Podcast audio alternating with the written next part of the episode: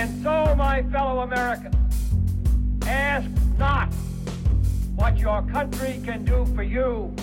Ask what you can do for your country. In the councils of government, we must guard against the acquisition of unwarranted influence, whether sought or unsought, by the military-industrial complex. That we can, and so help us God, we will make America great again.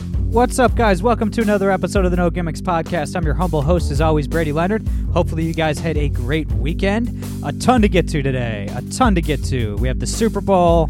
We have the governor of Virginia in blackface. We have the Democratic Party endorsing infanticide. Lots of lots of great topics to get to today, and I was joined by my good friend Tyler Grant. Um, it's always good talking to Tyler. So uh, yeah, it, it, was a good one. Uh, we, we, covered we covered quite a bit. Um, and I promised a longer episode today because the last one was only like 25 minutes or whatever, and I delivered on that. I think we're well over an hour today, so uh, enjoy it, people. Uh, yeah, before I get to Tyler, I need to say hi to our sponsors over at Premier Vapor. If you smoke and want to quit, or if you vape already, you need to check out Premier Vapor. They have the largest selection of premium e liquid anywhere in the country. Uh, it is all made at their state of the art lab out in California. It is really great stuff. They have any kind of tank, any kind of uh, mod or battery, any kind of coil, anything you need for your vape setup, they have. Uh, it is really top notch stuff. They have physical locations in Perrysburg and Holland, Ohio. If you're in Northwest Ohio, check them out in person. If not, go to premiervaporandlounge.com. That is premiervaporandlounge.com. They'll give you free shipping on all orders over 35 bucks. And guys, if you haven't already, please follow us on Twitter at No Gimmicks Pod. Please subscribe on iTunes, SoundCloud, or Google Play. If you're on iTunes, please give us a five star rating and a good review. I'd really appreciate that. All right, without further ado, here is my chat with Tyler Grant.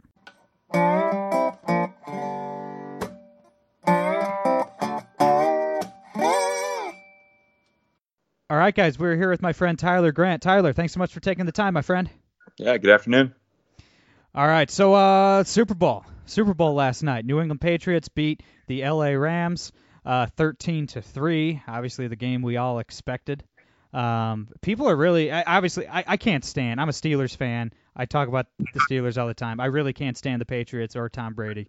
But uh, people are going nuts about the Super Bowl, man, saying it's like the worst Super Bowl of all time. Like I thought it was a great game. Yeah, you know, well, I mean, everybody that tunes into these games doesn't watch a lot of games during the season, so they want kind of a deep pass, a lot of sacks type of Super Bowl. And you know, Tom Brady, I think all season, if you broke down his stats, I mean, the guy has got to be, you know, 80% plus within like 10 to you know 10 to 15 yard passes. Like that's the Patriots game. And you know, Todd Gurley coming off of last week for the Rams. I mean, he's he's, he's always had the knee problem. You know, I'm a Georgia fan. He's always had the knee problem since he left Georgia, and I think he was just underutilized, and so he didn't see a big big running game. But I mean, overall, like if you like football, it was a good game. I mean, you know, a miss a missed field goal, come down to the wire on defense. I mean, he you know, doesn't throw the interception. It'd be 10-10 going into overtime in a Super Bowl. I mean, that's that's great football.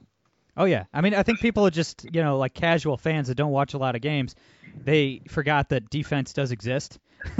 I mean, yeah. it's it's such an offensive league right now that you know, for the last four or five years or so, there's been very few teams that have even been interested in playing defense at all. I mean, it was like the Bears and the Ravens this year played defense, and no one else in the entire NFL. So it's like, you know, I like defensive games, man. I didn't think it was bad at all. And then, uh, of course, like, uh, look, I can't stand the Patriots. I can't stand Tom Brady. But I'm honest about why. It's because they win too much. You know, they beat the Steelers too often. Like, I am jealous. That's why I don't like them. But like, right the response from the political left like on twitter like trying to make the super bowl like political for some reason because you know robert kraft is good friends with donald trump and you know like tom brady supported donald trump and they play golf together and stuff like that.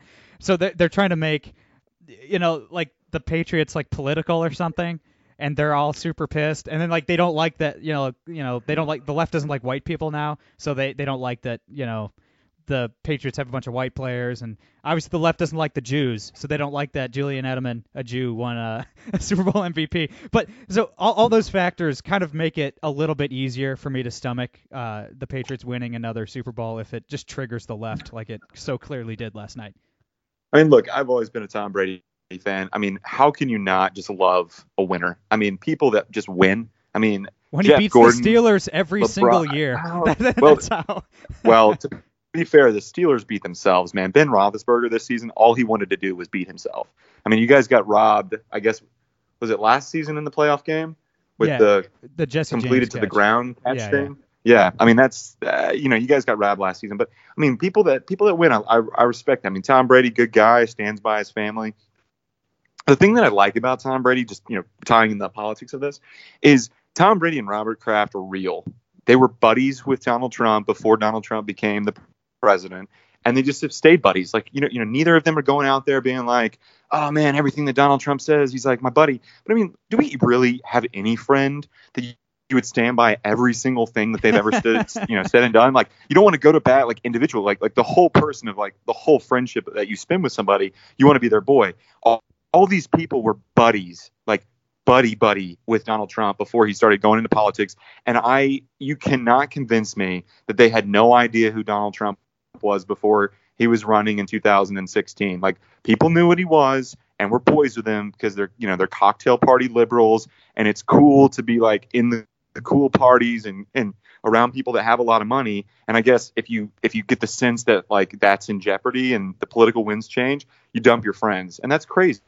I mean, that's just it shows who people are when the political winds change and suddenly they dump people for the sake of dumping people. Tom Brady, Robert Kraft stand by their man. I I appreciate that. I mean, I really do. It is it was funny though when Tom was asked some political question a long time ago about Trump. He was like, "Yeah, me and Trump are buddies, and you know our family's a Trump supporting household."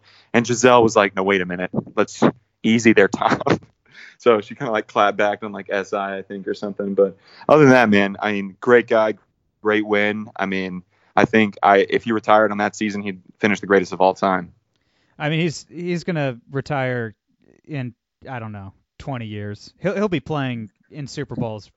He says he's gonna play till he's 45. I, I'm gonna I'm not gonna Please, doubt him. God, I, no. I'm, I'm not gonna doubt him at this point though, man. I think honestly, I think he's so yeah, I good. mean, he plays he's for play three more years, and I I do respect that. You're right that you know the the Patriots guys they didn't throw Trump under the bus after you know when it became like the popular thing to do or whatever. And Robert Kraft, like he said, like Trump is one of his best friends.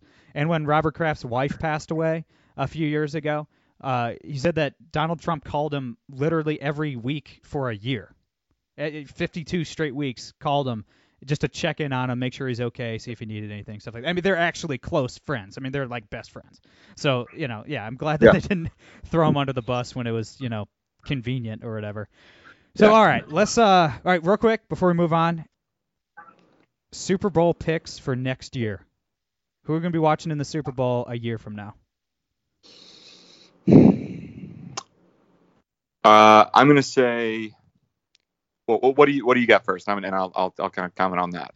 Well, I, I pick the Steelers out of the AFC every year. Uh, this year, I picked the Steelers and the Rams. Actually, you can look it up. I said it on the podcast. So I Okay. probably okay. that's probably the first time since the last time the Steelers won, won the Super Bowl that either pick from either conference that I made actually made the Super Bowl. But uh, so I looked at least half smart with my Rams pick. But uh, I'll go Steelers, and uh, you know what? I'm gonna go the Chicago Bears because of their defense. Okay. Khalil Mack's a beast, and we saw obviously uh, last night that defense uh, can get you uh, to a Super Bowl. Defense does win championships. So I'm going to go with a defensive team out of the NFC, and then going up against my Steelers, and I'll pick the Steelers in a low-scoring game to win next year's Super Bowl. Okay. Boom, there you go. Okay. I'm gonna I'm gonna, I'm gonna take a comprehensive approach to this. I'm gonna Okay. say assu- uh, with with two caveats. I'm gonna I'm assuming that Brees doesn't retire. I'm assuming that Brady doesn't retire. Okay. So that being said, I'm gonna say Pats win the East. I'm gonna say the Steelers win the North. I'm gonna say the Texans win the South. I'm gonna say the Chiefs win the West. I'm saying my two wild card teams are the Texans, and I'm gonna I'm gonna go crazy here. I'm gonna say the Browns are my wild card teams coming from the AFC. I I'm agree. I agree with that. I, I agree I, with you on I think that they have a, a shot at wild card, and I think that it'll come down to Kansas City playing the Steelers, and I think that Kansas City beats the Steelers in sort of a barn burner. On the NFC side, I think we get, I think that we get, assuming that uh, have they decided if they're trading Foles? Are they dealing Foles? they're talking, and this is why uh, with your Titans pick, I was I was going to go with Jaguars as a uh, a playoff team. I picked Texans. They're Texans. ta- they're talking about uh, trading Foles to Jacksonville. Oh, So that would be an in- that would be an oh, interesting That changes team. so much for me. Yeah, because Oh, they have a good defense. They have a good running back. If they get Nick Foles, who I think's a stud, I think Jacksonville could do some damage. Oh, because all it's because Jackson. Anytime Jackson. So my parents moved to Jacksonville. Anytime uh, uh, been to a lot of Jags games, kind of have adopted them, kind of a side team, um, depending on you know the Side NFL piece. blackout. Yeah, you know, well, I mean, just depending on like NFL blackout blackout rules and where where you're watching the games. But no, dude, Jacksonville. Every time they play, Jacksonville is playing the other team, and they're playing Blake Bortles. Like Oh yeah, it is they they have many many opponents when they're playing ball. Um, well, that's interesting. I'll stand Blake- by the Texans. Blake but, Bortles is right. Why I literally single-handedly why I always push back on conservatives with the Colin Kaepernick stuff. I'm like, look, if Blake Bortles is out of the NFL, then fine. but if he's a starting quarterback and you're trying to tell me Colin Kaepernick can't get a job, c- come on. Oh man, I mean, it, you know, not to not to. I, I, this might piss off your listeners, but no, no, no. Look, yeah, look, I've, look, I've I- pissed I'll- off my listeners plenty on this topic. So I mean, do you know who Tom Brady's backup was last night? uh, Hoyer. Hoyer, man. If Brian Hoyer Hoyer. can be a backup quarterback in the NFL, I mean, Colin Kaepernick can be a backup quarterback in the NFL. I mean, come on. Mr. Butt I- Fumble yeah, I started mean- like five games for the Redskins. Come on, man. Yeah, I, Butt fumble refuse- guy.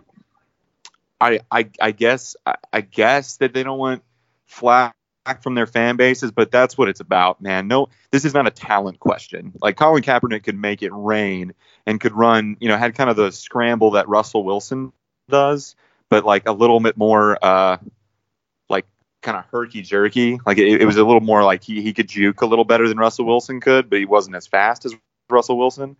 I mean, th- th- this is not that was a that was a political move, not a talent move. But anyways, um, that that is interesting for Jacksonville. That's gonna be that's gonna be a big season for them. And then I say on in, on the NFC side, I'm gonna say I'm gonna say Cowboys, Bears, Saints, Rams, and then my two wild card te- teams coming from that. I'm gonna say Seahawks, and I'm also gonna say San Francisco. As much as it stinks because I'm an Atlanta Falcons guy, and I think you get from that. I think you get Saints playing the Bears, and I think that you see a Bears Chiefs playoff. It's not a bad. Those aren't those aren't bad picks. I I think the Chiefs are going to take a step back because most second year quarterbacks do. You know, like they didn't have any film on. Uh, uh I think he won the MVP, right, Mahomes? I think and do, obvi- yeah. obviously he had a great year, but I don't know. Now that there's a whole year of film on him, uh, you know, teams are going to be able to, uh, you know, pick up on his tendencies a little bit better. Plus, uh, I think uh, Indianapolis is going to be really, really good, and they uh, they might do some damage in the AFC too. So I, I could see like Steelers Colts in the AFC Championship game or something like that. I just see Andrew Luck as just. I mean, the, the reason why the Chiefs didn't make it all the way this season, you know, nothing off of Tom Brady, but the the, the running back that got cut from the Chiefs, I mean, they just killed him. They just absolutely killed him. They went from being a, you know, triple threat in the air with two swing backs to just being kind of like pretty flat. Uh, and I think you know the Chiefs just couldn't couldn't really, you know, it, it, there was sort of like a sucking the air out of the room. Uh, um, I can't even remember that guy's name. He was on my hunt, Kareem, uh, Kareem, Kareem Kareem Hunt. Hunt. Yeah, Tole- University of Toledo, my hometown. I was really rooting for that guy. He was looking Yeah. at like a twenty million dollar contract. All he had to do is not beat women, and he couldn't do it. It's like, all right, we will I- give you. that, that is one of those back- things where I just will never understand. I, like I these just don't people understand. that are crazy wealthy and they they just do these crazy drunken nights on the town and and hang out with you know people that they shouldn't hang out with. I, I will never for the life of me understand that. Like there, there's like that funny joke that like rappers they're walking around with like the one guy that has a you know an unregistered firearm. It's like what what are you, what are you doing? Why are you with that guy? Like you don't have to be with that guy anymore. You Did you see the you Kareem pay Hunt- people. Did you see the Kareem Hunt video? I I saw a, I saw a snippet of it, like Dude, the his boys, the woman his- in the yeah, his entourage was holding him back. They're like his his whole crew was like, dude, what are you doing? And like they couldn't. I mean, how, he's obviously a giant, strong guy. They like his his three friends were trying to hold him back, and they couldn't. I mean, like everybody. It wasn't even like you know like the situation with the unlicensed firearm or whatever. Was like his whole posse was like, dude, stop. You know, like they all got it, you know, more than this guy did. But yeah, oof. Uh, Yeah, that's. I mean, horrible, horrible that that happened uh, to that woman, and just like terrible for the the Chiefs fan base and, and for his teammates. I mean, just imagine, you know, it, it, it's not it's not just not just him. Like all these other guys that have worked really hard, are trying to get new contracts, have a career, build families, build lives. You know, it just they, they get gutted, and the whole season's over. It's just it's terrible. So Yeah, it's terrible. Well, so uh, I, I totally respect your picks. That's a lot there. You went way more in, in detail than I expected, but uh, yeah. So you're picking uh, Chiefs, Bears. I'm picking Steelers, Bears. We're both on the Bears. Yeah, I don't know. I just like what I saw from the Bears this year, man. Twelve. I mean, and the quarterback was amazing. That guy, that guy could make it rain. I know. I thought he was gonna suck too, because they Yeah, they, he- picked, they picked him uh, before um, Deshaun Watson, and I was like, what the heck are they doing? You know, that was right after uh, Deshaun won uh, the national title with Clemson, and like he was a stud, and they picked this dude I've never heard of, Mitch Trubisky. It's like, what the hell are they thinking? You know, Yep. I don't know. Works out. It worked out for both Right. teams, I guess, but. Right. But uh, you know, along the the lines of you know all these NFL guys have to do to you know make tens of millions of dollars is to not beat women. All the Democratic Party has to do um, to win elections all the time is not be absolutely insane. Um, they can't do it either. So let's jump into how's that for a transition, ladies and gentlemen?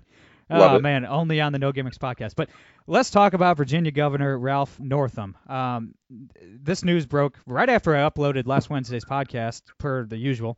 Um, the Virginia State Assembly was debating a bill. I, I don't know where it is. I think it's still in committee. I don't know if it's going to pass or not, but that would basically make partial birth abortion legal, um, lift most restrictions on full term abortions, stuff like that. Just really sick, evil, evil stuff. And then the governor, Ralph Northam, who campaigned as a moderate. Let's remember, he campaigned as like the I'm not a crazy Democrat kind of guy. He went, and sorry, I'll get there in a second. This man was a pediatrician by literally pediatrician. You can't make cannot make this stuff up.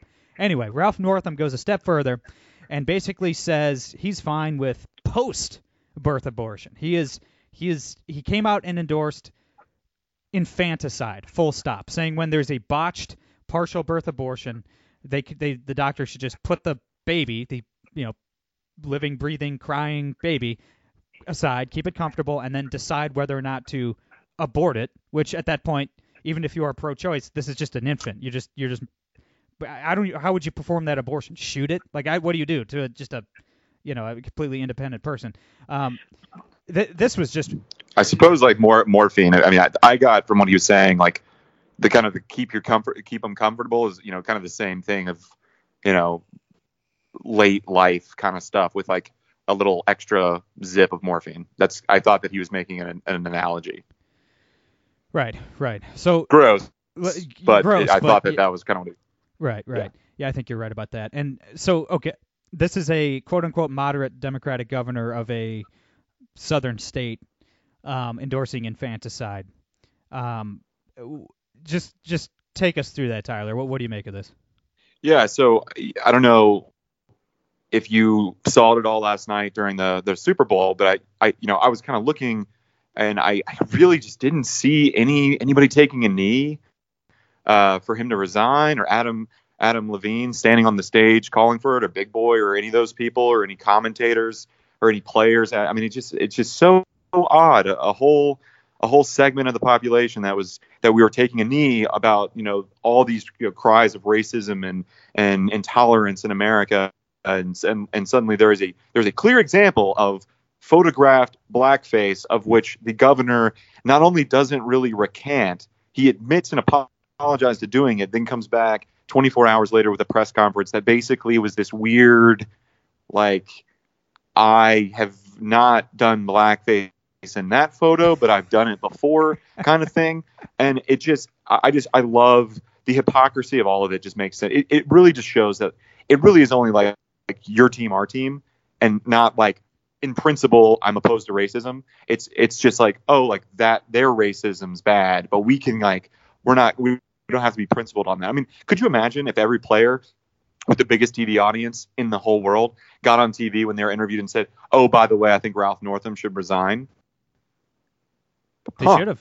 Wouldn't That that, have would've been, Wouldn't That that would've have been- been powerful? It would have been powerful, and I didn't even get to the blackface stuff. I was still on the infanticide comments. Oh, But- sorry. No, no, no, I no. got, it's I good. It's excited. good. Okay, so back to back to the benefits. so, so here's the here's the thing. Here's the here's the thing with like with third trimester abortion is is is bananas. It's absolutely Looney Tune leftism at its absolute worst. I refuse to accept the premise that third trimester abortion is ever really necessary without it being at absolute crisis point with the health of the mother. Of which case there are a ton, a ton of options in the third trimester. I know this because my mother had very, very serious health complications with my baby brother, who was born a preemie of uh, a couple many, not many weeks, but but a couple of weeks pre- premature. Had to be in in NICU for a while. Like there there are options in third trimester, and another thing that people just don't know is that America is the most extreme on abortion. In other countries in the world, I mean, in Ireland, they had to have a whole uh, countrywide referendum because 20 week abortion was the absolute maximum for abortion in their country. We, you know, we have like little fun debates about when life begins in the second trimester. Like the we we live in a really really weird world about about abortion. And secondly, when you think about the statistics surrounding abortion, there have been many many statistics that suggest that like most women to the tune of like the higher 60s would never get an abortion themselves. And many women consider abortion immoral but want to like uh, keep the option available. But many believe that beyond the first trimester is, is too far. It's it's too it's too extreme which means that we as a nation need to be moving towards less abortions. And let's let's come up with have conversations about how we can have less less abortions, whether that's sex education, of which people have different opinions, whether that's access to birth control, of which people have different opinions. Like those are debates and interesting debates, and we should be having those debates. If we're having a de- debate about third trimester abortion, we're going in the opposite direction. We are literally turning around and running back towards Roe v. Wade and deeper than we've ever gone before uh, in American history, and it, it baffles my mind that not only like would you want to just run in the face of history, but you would want to just steer the conversation in such a perverted way. It just makes you believe and, and, and shows that this is a money making thing. This is about making money in the abortion industry.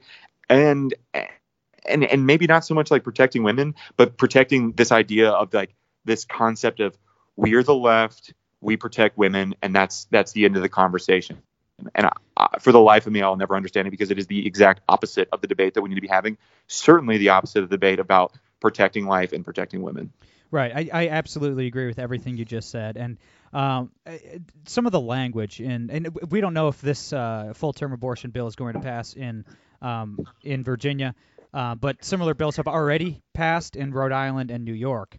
Um, and the language is ridiculous because it's not, uh, you know, you know, you can only have a third term abortion if the life of the mother is at stake or something like that, which I think some people would agree with. But it's the health of the mother. And then in, in the New York bill, um, the the verbiage of the mental health of the mother is at stake. And uh, my wife and I were at my parents' house to watch Super Bowl last night, and I was explaining this to my mom. She's like, mental health, like mental health, like yeah, like if the if having kids is gonna stress you out, you can kill it at nine months. Like, have you met a mother before? Like, yeah, or have you met a father? Like, yeah, they're stressed out all the time for like you know 18 years. like that's just that's like being a parent. And like you said, there's really no medical reasons to have an abortion in the third trimester. Typically, if if it's a health concern, you can just have a C-section and the kid's going to survive. I mean, me for instance, I was born 6 weeks early and my lungs didn't work and I was on a, a you know a breathing machine for a month or something like that and I'm fine. You know, like this, these things happen, you know, and I was born 6 weeks early. So it's yeah, it, it, it, there's no this is anti-science. I mean, the, the Democrats claim to be the party of science, but this is completely anti-science. And then you uh let's just jump into 48 hours later. So let's jump to last Friday when a photo surfaced from Ralph Northam's uh, yearbook when he was in med school, which I did not know, you know, colleges, let alone med schools, had yearbooks. It's kind of weird. But um, of him in either a Klansman suit and hood or uh, in blackface. he was one of the two gentlemen pictured. Uh, he didn't really specify which one. He apologized.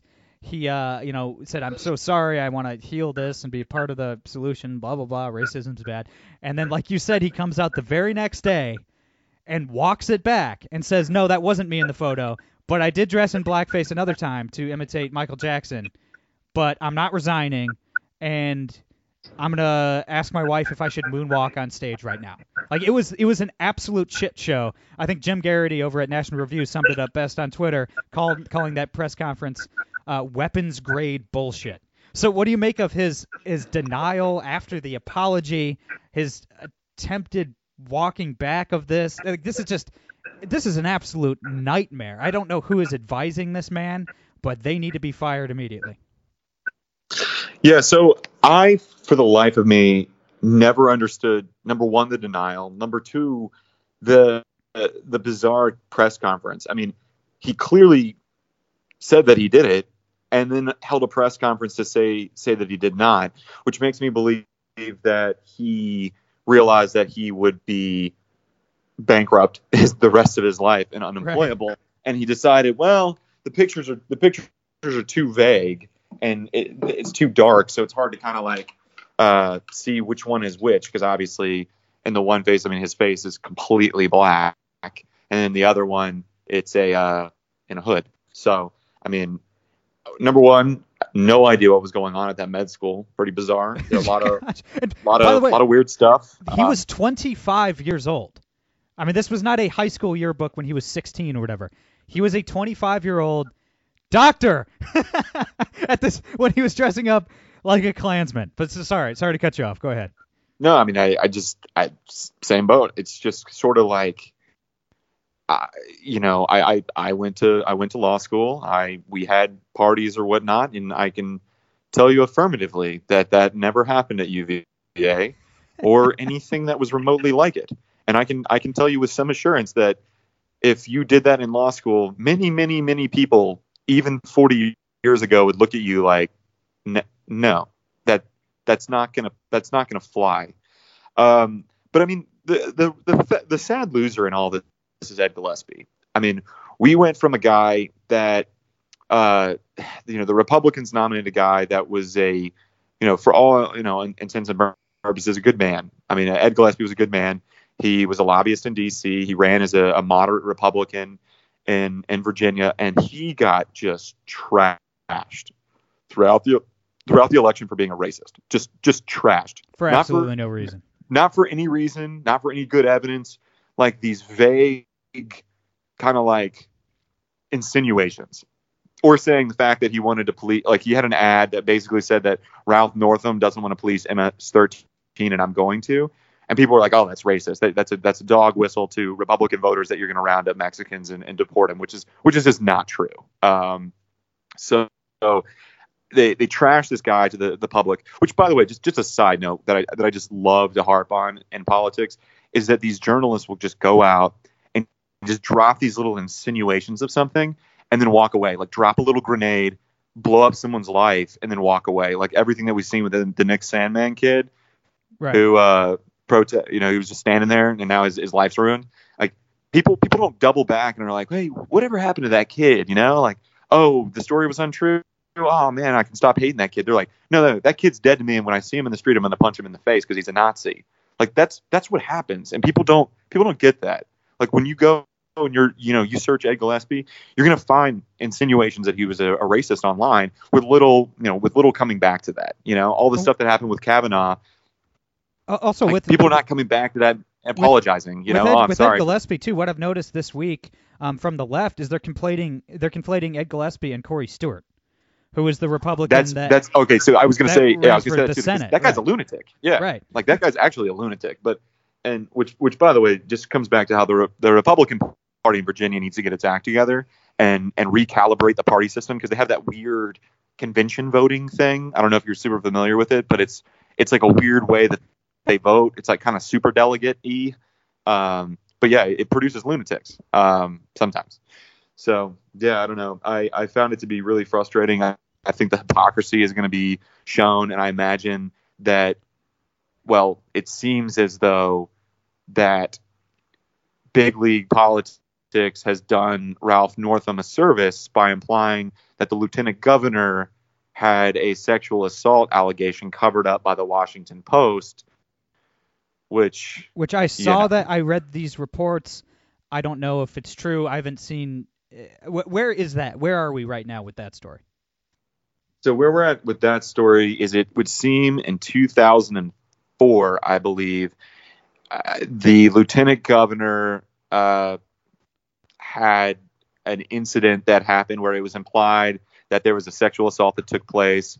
The Washington Post during the campaign tried to vet that particular circumstance and couldn't find enough evidence to publish it in good faith during the election uh, as to not sway the election. The reason why Republicans are mad is because obviously, you know, they didn't feel, you know, Washington Post didn't feel bad about publishing the Kavanaugh stuff uh, because he's a, you know, he's as an R by his name in their minds um, without, you know, enough evidence. And so they're kind of like, well, it doesn't really matter if there's enough evidence. You should publish, the, you know, whatever you got anyways because you're more than happy to publish it in this instance. Right, right. I mean, that's if if this guy was a a Republican, they would have immediately they would have published it on anonymous sources or whatever they had. They would have published it. Oh, by, by the way, I want to get back to the the Ed Gillespie team, but I, I have to jump back. I totally forgot. I have to jump back to the Super Bowl real quick. You mentioned the Washington Post. The worst part of last night was that awful, self-righteous, self-aggrandizing abomination of a Washington Post Super Bowl commercial. That was the, the press. Do, do they not know why we all hate them? Like, do, do, do, do they really not? There's nothing worse than the press. I'm sorry to be crude, but I have to go there. The, that, I- that commercial was literally the Washington Post getting that rib removal surgery so they could suck their own dicks. That that was that commercial. Is there's is there anything worse than the press just massaging the press? Like, oh, it's just so gross. And they spent over five million dollars on this ad. for the life of me, I will never understand, never understand why journalists in this country feel like they have to pat themselves on the back and talk about everything that they're doing to protect, like protect Pat themselves on the back is a much better way to put it than how I just put it. So thank you. I'll, we'll, we'll go with Yeah, no, I, I, themselves I'm, on the back. I will. Yeah, I'll, I'll sign on. I'll sign on to pat on the back.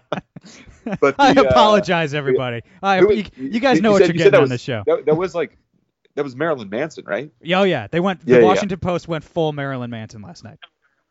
Yeah, I uh, so yeah, I, I I for the look, I've been to China. I've I've been to you know other countries in the world that have people that practice you know quote unquote journalism and are under a type of scrutiny that people in this country would break under. There are people that have been imprisoned in countries all over the world for writing things that were contrary to the government, whether or not they knew that they did or not at the time. They were in prison later. Regime Right. changes. They were they're in prison later. I think I'm pretty sure Obama is the only president in modern history that has jailed a journalist.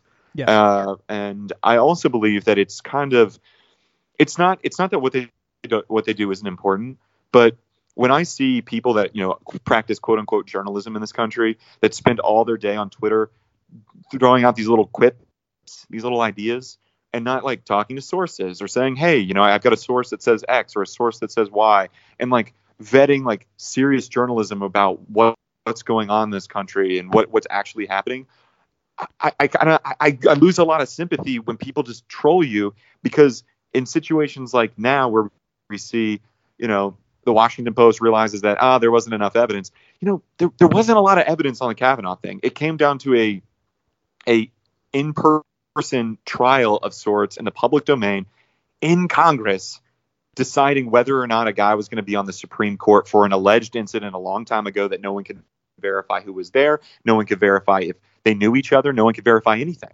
And and that that to me shows just a, an utter lack of in journalism and it's it's become this subjective, very one-sided attack and when you do it from one way, the other way is going to do it back and when it gets more and more serious, it's just going to kind of weapons grade go up. No one is going to put their arms away and walk away. And so if, if everything's like gotcha activism journalism, uh, you know, I, I don't really feel sympathetic. And, and and another thing too, when you don't actually like carry a gun and go in the field protecting the United States of America, I feel really weird when you show photos and video of D-Day and then wrap your, you know, wrap a flag around you and say, "But I practiced the First Amendment." It's like, what? What? Like it's it's just a weird. It's weird. It was gross. It was gross. It was like it, I, the fact that so many people had to sign off on that ad. you know what I mean? It's like nobody along the way said, "Wow, maybe we have absolutely no self-awareness here. Maybe we shouldn't run this ad."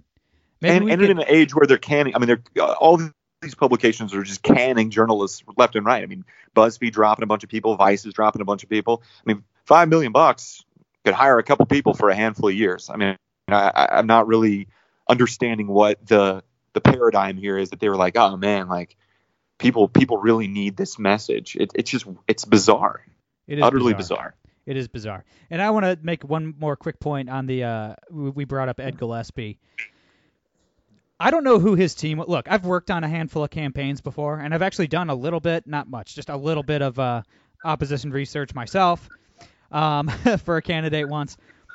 Who whoever was his oppo research team are, are they the worst campaign staff of all time? I mean, uh, the worst. Are they are they the worst opposition research team in history. There's literally a blackface photo of your opponent on the internet, and they couldn't find it. It's just, just as somebody who's worked on campaigns, that's just offensive to me.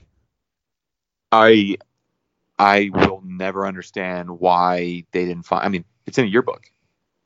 It's it's in it's in a yearbook. I mean, you didn't you didn't talk to any of his classmates. Hey man, what was what was uh what was Ralph like in med school? Any like you know, I mean, we- blackface well, we or anything? Went like to this anything? party, you know. you know how it is, just the occasional blackface party. Pretty pretty casual. He was, you know, he really was into his stethoscope. I mean, come on, man. Couple beers, blackface, talked about murdering kids. Yeah, I don't know, just a typical you know Yeah, college party. Well, I'm, I'm unsure. He actually might have been more into wearing the Klan outfit. I, I can't remember for the life of me. Unbelievable. But I mean, you're exactly right. They th those people should never never work again in, in politics. So Uh, he he's not going to survive very much longer, Ralph Northam, is he? I mean, there's no way. Most of the Democratic Party and the entire Republican Party is calling for him to resign. Nancy Pelosi is calling for him to resign. Kamala Harris, uh, a lot of these prominent Democrats. There's no way he survives this, right? you know, it's it's one of those things you, you think, think that, and then ah, something, you know, just something might happen, and new news story happens, and it blows over, and he announces something, and people come to his aid. I mean, politics makes the strangest little bedfellows, depending on on what your politics are. You know, he comes out and and says, "Hey, we're we're directing this this abortion bill to the floor, and I'm going to sign it," I, you know. Planned Parenthood might come to his defense. Oh, you know, we all, all it takes is one person to come out and say, you know, I met with Ralph.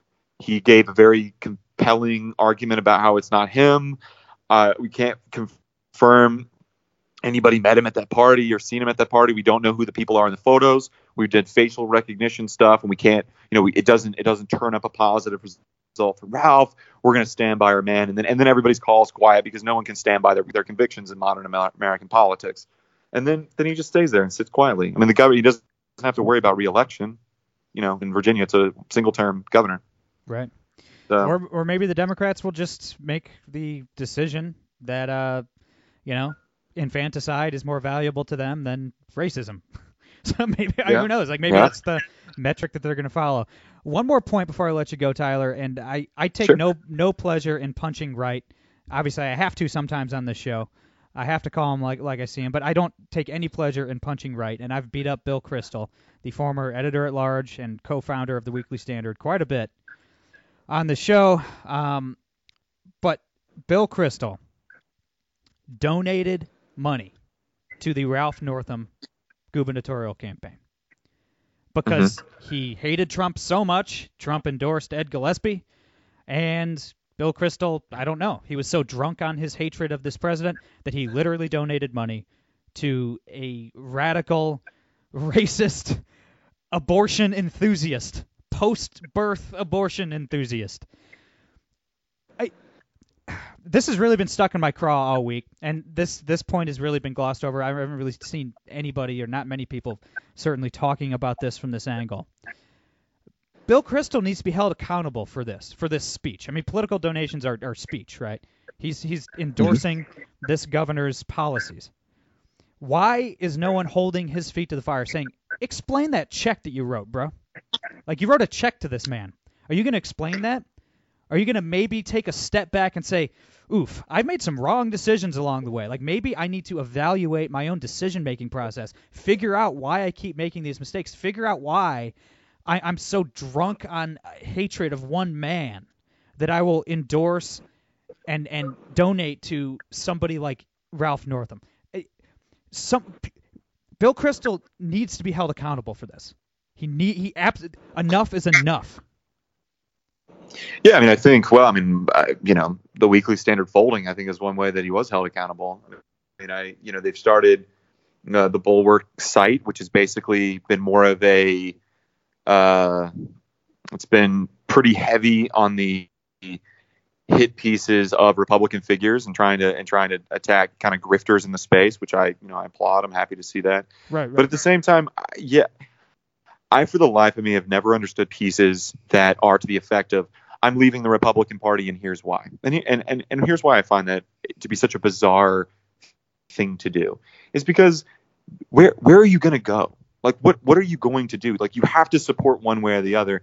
And one team, you know, might be like harboring eh, kind of like weird alt right whatever, and then the other team harbors like weird like alt left, you know, people that do all, all the weird anti-Semitic stuff that doesn't make any sense. I mean, there are weird fringes of both parties, but like the tenet of both parties is what you're voting for. Like when I vote for a Republican candidate, I'm not, not voting for like Donald Trump saying grab her by the whatever. Like that's not what I'm doing. I'm voting for smaller government, lower taxes, the right, you know, the right to life, like the you know criminal justice reform. Like that's what I'm voting for when I vote Republican. I'm not, I don't vote the other team because I don't. I think the other team thinks that they can do, you know, they they're better when they're in control. They're better when the government is bigger. They're better when they can they can uh, control your money, control what you do with your life. They think that they can organize society in a way that that I, don't I don't think is correct. And that's why I vote Republican. So I I've never understood the kind of like very personal approach that that, that the Bill Kristols of the world take to American politics because it's, it's so weird. Like me donating, you know, hundred dollars to Ralph Northam is not donating to get Ralph Northam. I'm donating to get re- uh, progressive politics in office. That's what I'm doing. Like Donald Trump is not the guy that's running the whole show. Like we can we can think that and that's cute, but like Donald Trump appointed a dozen, you know, a dozen people to head up a group that heads up hundreds of other people that are implementing Republican strategy, which is why you've seen the admin state reduced, which is why you saw taxes reduced, which is why you're seeing you know environmental regulation reform. Which is why you're seeing businesses coming back to America. It's why you're seeing uh, different like trade deals with with different countries that are that are being reorchestrated. Like Donald Trump is not sitting in a meeting with like 50 nerds that are economics people discussing stuff with China. Like he might get a little briefing of it, but but we keep forgetting that there's one guy in the room uh, that's handling that, and and then there's there's a whole army that's implementing a policy and an idea. And voting for the idea is is problematic. And for me, when you see, oh, actually, Ralph Northam was pretty soft on abortion, and we never really saw that because Republicans are too scared to grill Democrats in the public space on abortion, lest they look like they're anti-woman. Then it's like, oh no, I'm going to give I'm going to give that to the progressive agenda, which supports that. And that to me is just really gross. Right. President Trump is a moment in time. That's it. They all are. Ronald Reagan was a moment in time. Calvin Coolidge, as great as he was, was just a moment in time. I mean, the, the conservative movement, eh, the conservative values and policies are what you vote for, right? And you're absolutely Exactly. right about that. And I, there was obviously there's there's levels to the the never Trump side of the right. You know, there's like the the Ben Shapiro and and Jonah Goldberg and these guys that were, you know, we're not going to vote for him in 2016. We don't think he's earned my vote. We'll we'll see about it in 2020. We'll see. And I respect that. Like I I don't think and it, but Bill Kristol's something totally different. And then there's a there's like a stage five Never Trump, which is like Max Boot and Jen Rubin, who have just said, yeah, we're just we're leftists now. I mean, they're just like Yeah. they just I don't even think they were you know conservatives to begin with. They, you know, if you just change your entire political ideology because you don't like somebody, you probably weren't a conservative to begin with. But you know, Well, Max Boot had that weird piece where he was like, "Oh, I've actually had to like really reconcile with like my actual viewpoints on issues. And I, for the first time, have like thought about my principles. And it's like, dude, What? you've been writing for Yeah. 20 something years. You're just now thinking about your principles. Oh my gosh, man. People have been reading your crap. I, that guy, that guy upsets me. I hope that other people. I hope that we can use this Ralph Northam situation and and with Bill Kristol literally donating money to him. I really sincerely hope that this is a wake up call for a lot of people on the never Trump right. And I hope fellow like never Trump people, like a like a I need like a Jonah Goldberg to call out Bill Kristol for this. You know what I mean? I, it's not good enough for for the rest of the conservative movement to do it. Like people with that same disposition need to realize, okay, we got to stop. We got to stop this. This is crazy. We've gone too far. We've messed up. And I, I did not fault anybody that didn't. I don't know if you voted for Trump or not in 2016. I don't think I've ever asked you that. But um, I, I did not fault. I did not think it was a binary choice in 2016 because Trump was such an unknown. You know, like he was such an outsider. Mhm. I did vote for him, but I did not fault the never Trumpers in 2016 because I'm like, well, who knows? He could get in there, be way out of his depth, and totally screw up. And you know, we really don't know where he stands on a lot of these positions, other than like the campaign talking points. So I did not feel that it was a binary choice in 2016.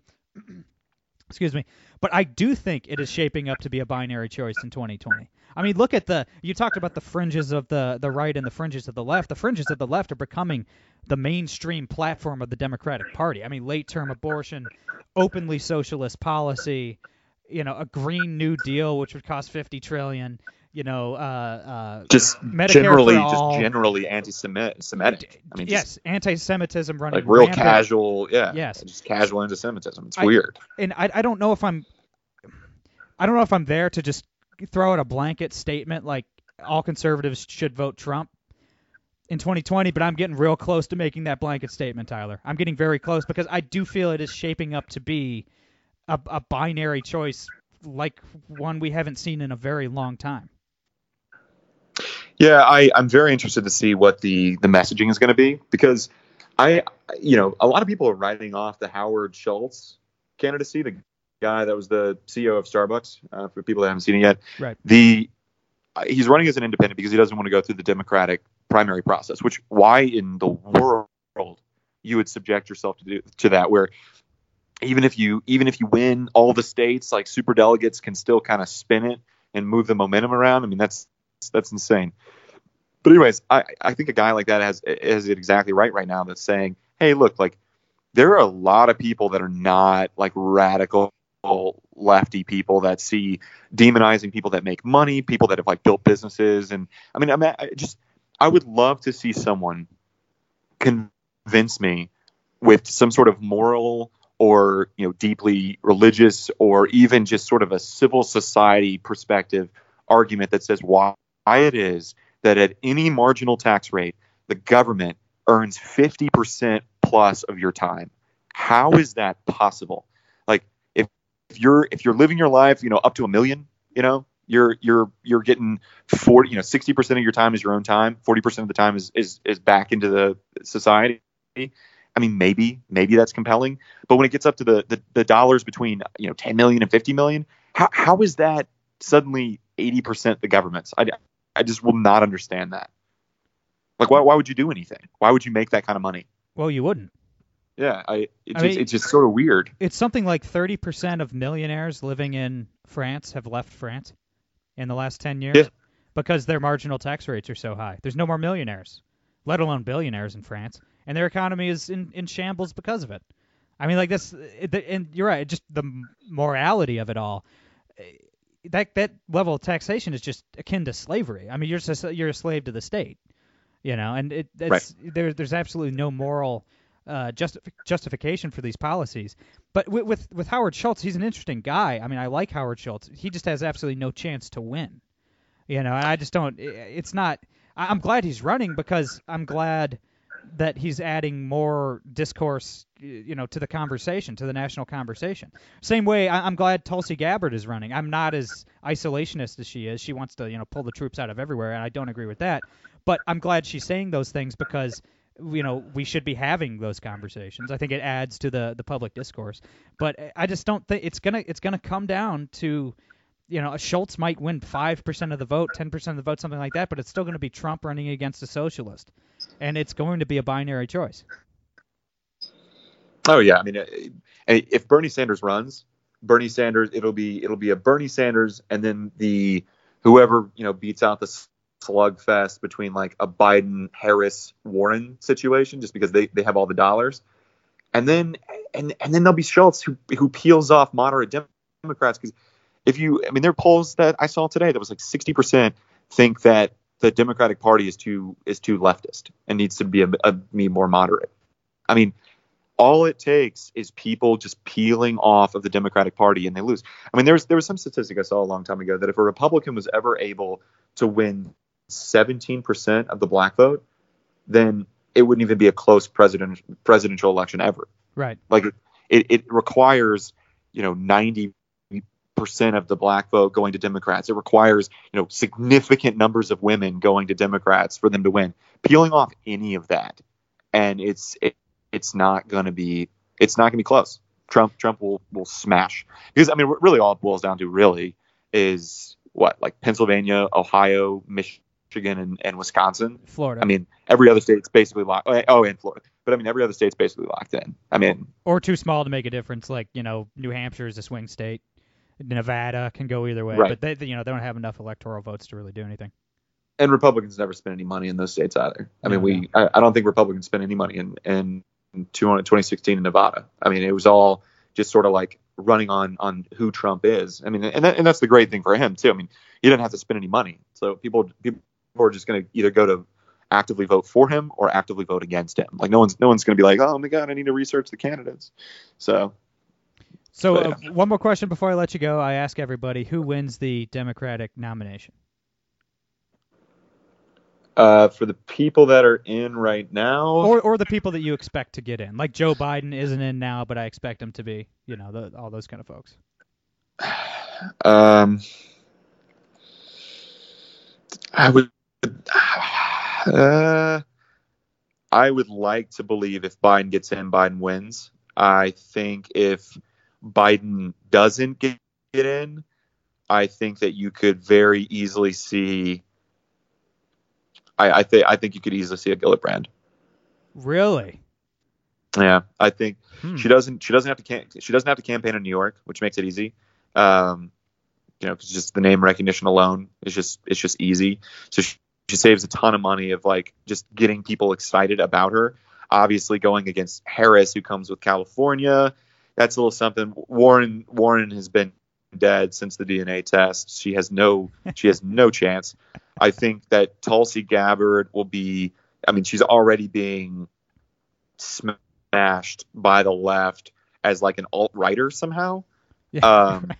which is very which is very interesting to me. But I have not like got into that too much. But she's already she's going to be just sort of beat up on for that. You know, obviously John Delaney, no one no one cares about that guy, and same with Castro and Boutier or whatever his name is, and Yeah, I was I was gonna say. Cory Booker killed him. I was gonna say, Tyler, you don't think Yeah. that the mayor of South Bend, Indiana, has a, has a chance? Yeah, no, to win he's not. You know he's not gonna. He's not gonna make it make it out this round. Um, I agree with Cory you on Booker killed Biden. himself. Oh, Cory Booker's just the worst. Well, Cory Booker's just Yeah. a less intelligent, less charismatic Kamala Harris. So it's just very unfortunate for him. you know, like if Kamala Harris wasn't Yeah. running, he may have a chance, but he's just he's just not as bright as Harris, not as talented as Harris, and is weirder than Harris. You know, just the well, he, just he killed himself with the Spartacus thing. It's just Oh. so it's so weird. It's like stop, dude. You're you're you're like this is not your big, you know, TV. We're, this, we're not we're not on TV. You know, we're not we're not making a movie. You know, your your goal is to interview this candidate and determine whether they're fit to sit on the Supreme Court. Like this is not a courtroom. You're not cross-examining him. And both him and both both him and Harris were just sort of like pretending that it was this like cross-examination. It was it it wasn't it, it's it's weird. The American people at the end of the day don't like that. Like the activists and people that go march and stuff, maybe they do, but the average guy that goes to work, that comes home, that sits there with his wife in front of the TV, you know, the TV, and they make a meal and they're just trying to make ends meet. People hate that. People hate Absolutely. that that kind of bad faith approach. I, I I don't I don't see that being valuable. You know, one one person that actually would be interested to see Andrew Yang. I've I've been following him because he is sort of a venture capitalist kind of guy Never heard that believes in the yeah so he he's in the race. Uh you know obviously a small candidate. He was one of the first people to announce. I think he's the first asian american to ever uh run. Uh so that's also that's also pretty interesting because because the one thing that people don't uh follow too closely and i i view this to be kind of like because of a little bit of you know unsaid racism on the left is like asian americans are a bigger and bigger and bigger and bigger voting block every single year and their priorities are very sophisticated. They're i mean obviously you know their median wealth is like $82000 a year. Like they they are impactful on elections. They show up to vote. Like and i i don't know. Like he he has a lot of very interesting ideas about universal basic income that i've written about um i've i've personally taken the stance that universal basic income is is crazy but politicians need to be doing something about it and if they don't it's basically the only thing that we can do as automation replaces uh, different you know tech spheres and whole job sectors. Um, and he's the only guy that's talking about that. I think he's going to be if he is able to hold on financially. I mean, young guy running around already campaigning all over Iowa. If he can create a blip on the radar and get on the debate stage, I I think he might smash some of these people on a debate stage. I mean, some of these people are going to embarrass themselves. Booker's going to embarrass him, Oh, himself. that that's the thing. That it, none of these candidates, aside from you know Joe Biden, uh, and and maybe a couple others, are very good in in a debate. I mean, Kamala Harris is not going to be great in a debate. Cory Booker is going to step all over himself. Elizabeth Warren. I mean, Yeah. you know, come on. Even Gillibrand, like she's she's no good in a debate. So it's like it, it is Yeah. going to be a, an absolute shit show once it comes debate time. Also, I. I I, I really wish the, the DNC would restructure um, the primary system into like uh, like the Sweet 16 in college basketball, where there's like four brackets. You know, we'll have like the black bracket, and then the socialist bracket, and then the establishment bracket, and then like the anti-Semitic bracket. So it'd be like oh Cory, my god. Cory, Cory Booker, Kamala Harris, like quoting rap lyrics and stuff like that to each other, like to see who's like the most black. Maybe Andrew Gillum gets in there, and then like the the socialist bracket, it's like I'm a socialist. Like, oh yeah, well I'm a communist. You're a communist. Well, oh yeah, well I have Mao tattooed on my neck. You know, it would be like the most communist Oh will my come out of that bracket, and then it'd be like the establishment. That's just whoever can raise the most money, obviously, and then you know will come out of that bracket. And then it's like the anti-Semites. It's like, well, I want to kill Jews. Well, I want to kill more Jews. Well, I want to kill all the Jews. And the person that says they want to kill all the Jews will come out of that bracket, and then we'll have the final four out of each bracket. I think that would be a much more entertaining way to uh to navigate the system. Yeah, I mean, I, I've always thought I've always thought the primary game was was really kind of odd. I mean, You're just I brushing that- over all the ridiculous stuff I just said, by the way. I, No, I, no, I really no, that. it's-. I, It's- no, it's good. I, I applaud I- I that. think I the- applaud that. No, but but like in a, in a similar vein, I think it's got to be if if I, I think the Republicans should do this too because they they kill every candidate having to you know Iowa great place I'm sure a lot of great people New Hampshire great place I'm sure a lot of great people South Carolina great people I know that I know those people. But like you know for the life of me I will never understand Iowa New Hampshire South Carolina. You got to swing really far to the left or swing really far to the right. Then you got to kind of become like a, a weird moderate. Then you got to kind of come back to kind of like southern republican which is you know which is kind of sort of a different little little animal. And then if you survive that you know you know make it make it to super tuesday. But it's like what are we really doing? Like if we're if if we did it better more efficiently and we took a lot of money out of politics what we should do is is sort of a bracket approach like you're talking about but have four dates where you have your kind of like rust belt then you have your kind of like new england primary your southern primary and then you go out west. That way every every state gets attention. Every state gets attention kind of in a in a way that you have to go and you have to campaign in that state. I guarantee you no candidate ever has walked into montana and talked to voters. No. i i mean i why would they do that? They have they have no incentive to do that. No republican has any incentive to go to new york. Like they they have no incentive to do so.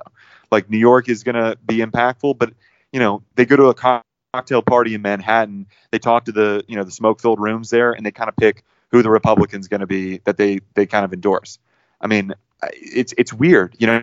Well, I, guarantee you not many candidates have been to louisiana in a while or mississippi. They, these people have to go and campaign there that we the american people need to be invested. Whole cities in this country are being gutted out because their voice is not being heard in washington and, and presidents need to go there they need to talk to people driving through i mean you you you've probably seen it man You drive through whole parts of the Midwest, you drive through whole parts of the South, whole towns gone. People people's homes just like abandoned because people are dying from opioids and having to move out and they don't have the they don't have the income. They got to move. I mean that's that's crazy. We need presidents that go and see people where they're at, talk to them, learn what they care about, and run for office. This this weird like let's go to Iowa and then we go to New Hampshire and that picks that picks the king. That's Right, crazy. right. And- absolutely crazy. And Iowa and New Hampshire are interesting too because if you look at the the demographics in both of those states, the the Democrats in each one of those states are extremely far left, and the Republicans are extremely far right. And that doesn't really in New Hampshire. I, I mentioned this on the on the last podcast.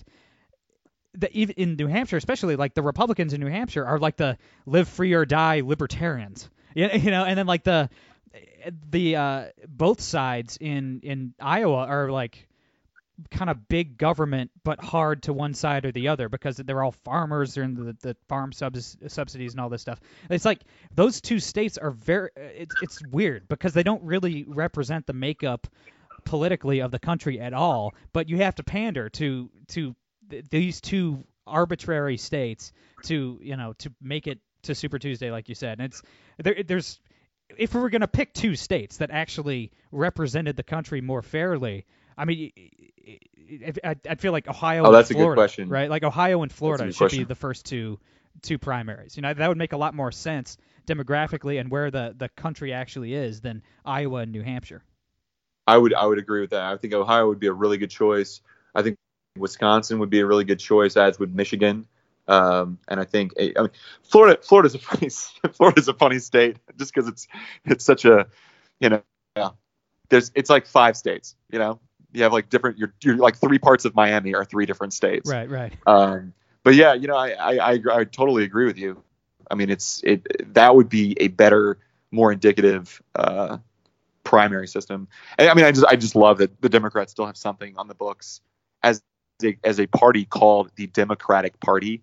They have something called a super delegate, Right. as if there are people that are worth more than you, that have more power It's just so great. to well, vote because you, well, they said you little voter, you just don't know. Well, it, all right. What makes it even better is that they said they were getting rid of the super delegates, right? They said they reformed the system, we're getting rid of super delegates, but they didn't. All they did, it's, it's it's so bad. They're so corrupt. All they did was get rid of super delegates on the first ballot at the convention. So if there's a brokered convention, the superdelegates just come in on the second ballot and pick whoever they want. It's even worse. It's like they have more Yep. power almost than they did before. It's uh, it's just it's a complete joke. Yeah, no, it's a, it's a, it's an absolute like I, I love the you know quote unquote reform, and, it, and it's funny too. You know, I know I know we're probably out of time, but it's funny on the um, if you read any article about it and and you try to like really get in there and understand what they did, every single article is this lazy like reform. It's reform. The party system's reform. Reform. Like there's no real good article that's like here's how how it was before. Here's how it is now. No, no, no. Go go try to find that article. It is not easy to find. Like Uh. you have to actually go to the DNC and read the rules to figure out exactly what you're saying. That the the rules have changed basically to give them more power at a later ballot. Right. And it's like cool. So Man, could you Yeah. imagine though? I mean, there's gonna be like 25 Democrats running. The chances of having a broker convention is not not out of the realm of possibility, man. And to see the the super delegates come in on the second ballot and just just select a candidate, you know? Oh man. Just get the popcorn ready. All right, we are way, way over time, so I do have to Oh, let sorry, you go. man. But no, Yeah. no, no, it's all good, man. It's always good having you on, and I'll definitely have you on again soon. Where can everybody uh, find you online, follow you on Twitter, all that good stuff, and, and read all your stuff, uh, all of that? Where can everybody find you and keep in touch? yeah, I'm a contributor at uh, Washington Examiner, and I have a Twitter handle, the Tyler Grant, at Twitter. So follow me. All right, everybody follow Tyler. He's great, and uh, you know uh, he's got some big news uh, in the coming months as well. So stay tuned for that. You're not going to want to miss it. Um, that's all I got for today. I'm Brady Leonard. I'll be back on Wednesday. No gimmicks.